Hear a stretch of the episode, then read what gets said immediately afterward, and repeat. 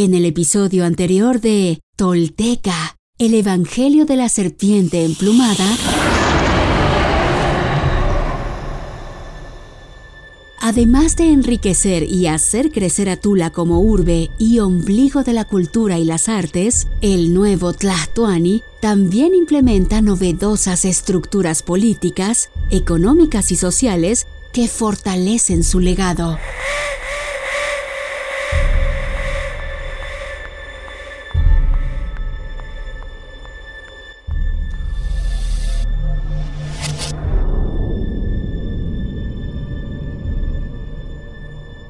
Así como en los eclipses, los planetas confluyen, se alinean, se complementan en la Tierra Anahuaca, las alianzas se consolidan, la historia se forma de rocas que se entrelazan y forman calzadas de poder, donde caminamos todos. Todos. Y en esa ruta la serpiente emplumada repta y vuela, se arrastra y se eleva, se desliza y se esconde, ataca y sorprende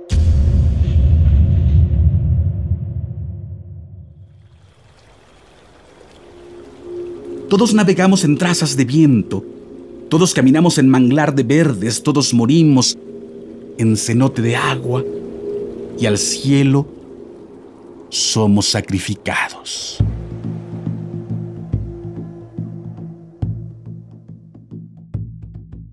Dice el Huehuetlahtoli. En cualquier sitio puedes tropezarte con ellos. Un anciano, una anciana, un enfermo, un niño, por lo tanto, no tienes excusa. En cualquier sitio puedes encontrar a quien trabaja, a quien se expresa, a quien está creando algo. No estorbes entonces ni causes problemas por tu ignorancia.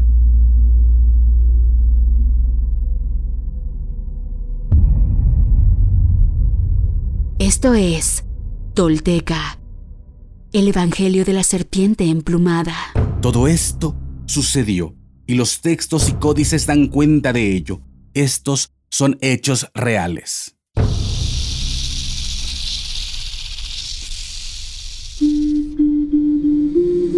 Quienes logran desentrañar en sí mismos el secreto del todo, se vuelven personas espejo, rostro y corazón. Y en ese espejo nos reflejamos todos como herederos de la náhuac. Pagnopatescatl nochitimoixcopinan. Toix yolotl.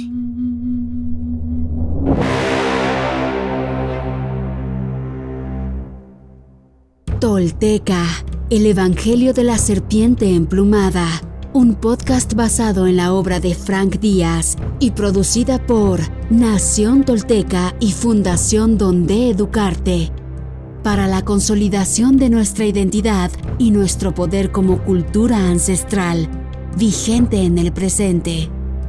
Producción y realización, Warp. Narración, Mardonio Carballo.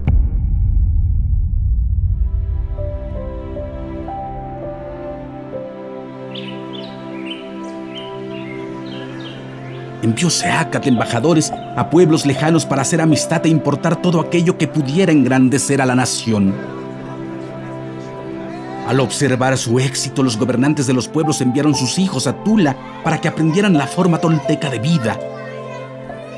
Así se fueron sumando naciones al Estado, fuera en amistad o con diversos grados de integración política, hasta constituir una poderosa y pacífica alianza que extendía su influencia a lo largo de 100 días de camino. Narra Sahagún en su compendio Suma Indiana ese relato. Y por los valles y las sierras averiguando las cosas concernientes a la vida. Y si encontráis alguna buena costumbre o una esclarecida creencia, traedlas a vuestra comunidad y compartidlas con todos, para que de ese modo perfeccionéis el modo de vida tolteca. Más aún, donde quiera que lleguéis, preguntad por las historias y tradiciones del lugar, comprendiendo sus cosas oscuras y ayudando en los rituales.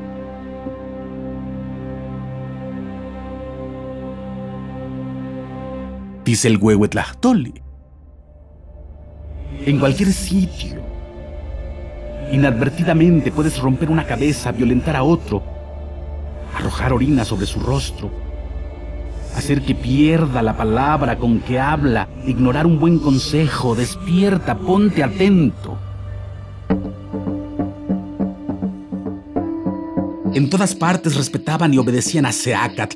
De todas partes le llegaban tributos y presentes en señal de paz.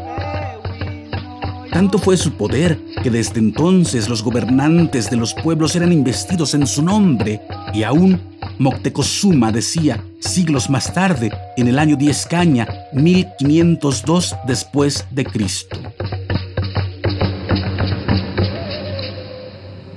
Tan solo soy su ayudante. Gracias a él he asumido el mando.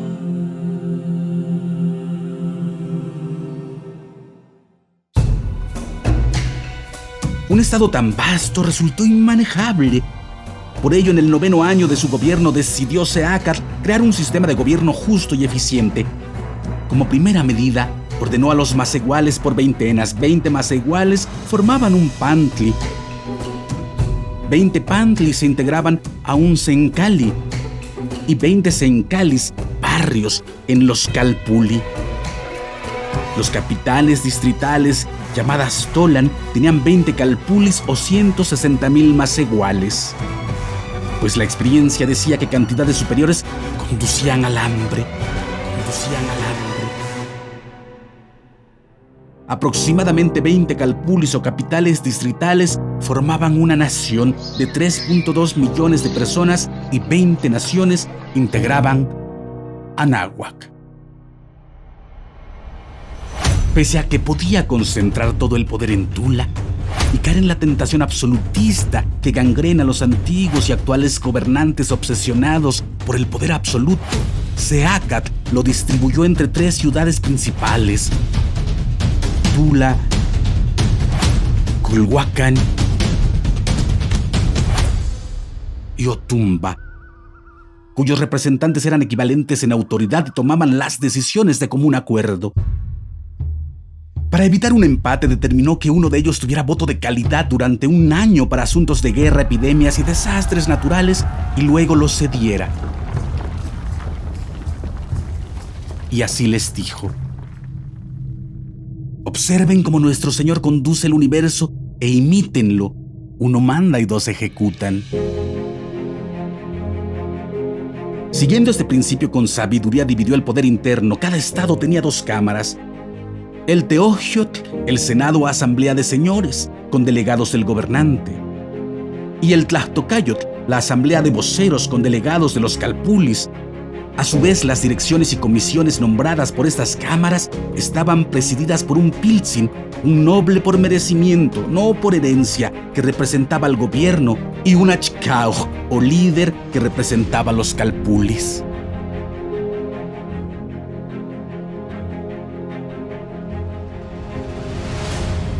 Como ninguna nación de esta era civilizatoria, llevó el funcionamiento del gobierno a niveles nunca vistos, para lo cual ordenó que se verificara la capacidad de los dirigentes mediante pruebas de resistencia física y mental.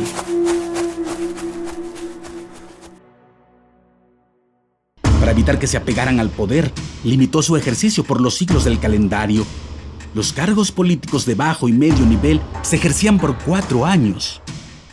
O un Teushuit hasta el regreso del signo cargador, los de alto nivel por 13 años hasta el regreso del número cargador. Si el dirigente daba pruebas de capacidad excepcional, se podía renovar su mandato. Al incapaz, se le removía de inmediato.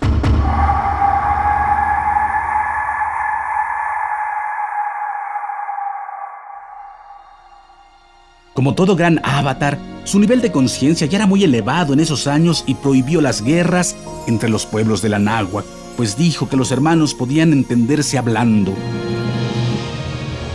Por si rompían la paz, humanizó la guerra, decretando que solo era legítima si se asesinaban embajadores o comerciantes. Se tiranizaba al pueblo, se invadía a otro pueblo o se rehusaba el tributo.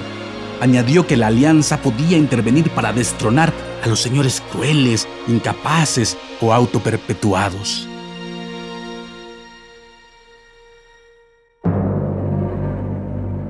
Dispuso que las guerras se anunciaran tres veces, con una antelación de al menos 60 días para permitir que el enemigo se preparara y que se le suministrara cuanto fuera necesario para estar a mano, pues dijo que una guerra contra alguien más débil es un deshonor. También reguló el número de participantes y muertos por cada bando y penó con muerte a los soldados que robaran a la población civil.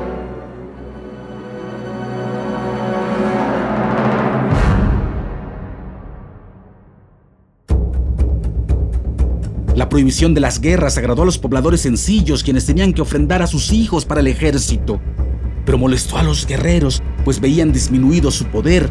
Evidentemente el elevado nivel de conciencia de Seacat todavía no permeaba en todos. Con el tiempo, esta prohibición fue motivo de una gran guerra. Seacal Topilsin Naxil Quetzalcoatl, nuestro señor Unocaña, cuarto paso de la serpiente emplumada. Escudo. Atlatl. Dardo. Arco y flecha un tiempo. Honda lanza, flor, corteza, mazorca. Totalidad, vida y muerte.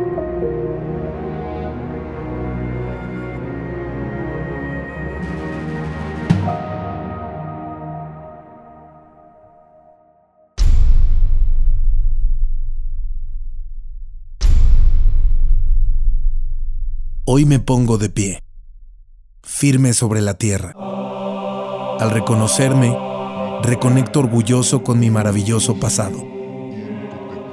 Dejo atrás la mentira, las falsas creencias y la vergüenza que me fueron impuestas. Sí, estoy listo para tomar mi destino. Hoy, después de mil años, he despertado. Soy espíritu tolteca que jamás fue conquistado. Hoy reconecto contigo, Anáhuac, nuestro verdadero, grandioso y milenario origen, para que, desde ahí, unido con mis hermanos toltecas, caminemos erguidos en el presente y hacia el futuro que forjaremos. En mis manos tomo conocer y morar en el rojo y el negro, Intlili, Intlapali, en la sagrada sabiduría tolteca tesoro de la humanidad, que hoy regresa y devela su legado. Un camino para despertar y evolucionar en un mundo que se ha quedado sin imaginación ni respuesta. Así, basados en nuestra verdadera raíz tolteca, incorporando los últimos mil años de avances y sacrificios de hombres y mujeres de todas las culturas, iniciamos la construcción de un futuro que sí es posible, deseable y esperanzador para la humanidad, el planeta y el universo. Sí, soy sagrado, soy tolteca, soy sagrado.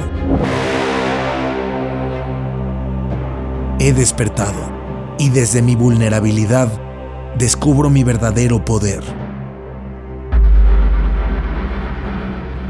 Una vez más, mi corazón brilla en el horizonte.